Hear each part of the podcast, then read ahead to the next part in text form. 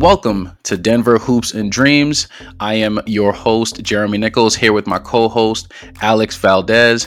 And what we're going to bring to you guys moving forward, we're going to start breaking down those Nuggets games, giving you guys a different perspective and a lot more treats in there where we're going to give you some bets and stuff too. Alex, tell the people what to expect from us. Man, if you guys are looking for some great bets, you guys came to the wrong place because man, I am just hitting over for the last week or so.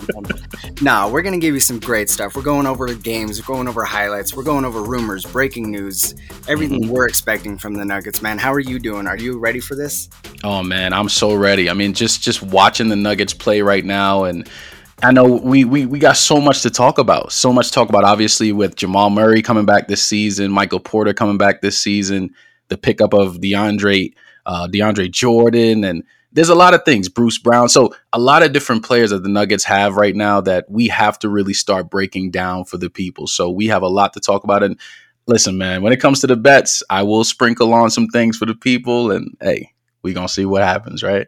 Oh man, I'm excited for your bets. I'm excited to get into these Nuggets because man, I, have never been this optimistic about a right. team, especially in Denver. Because let's face it, everyone else in Denver is outside of the Avalanche, man, it, it's kind of barren right now. So these mm-hmm. Nuggets are nothing but optimism on the court right now.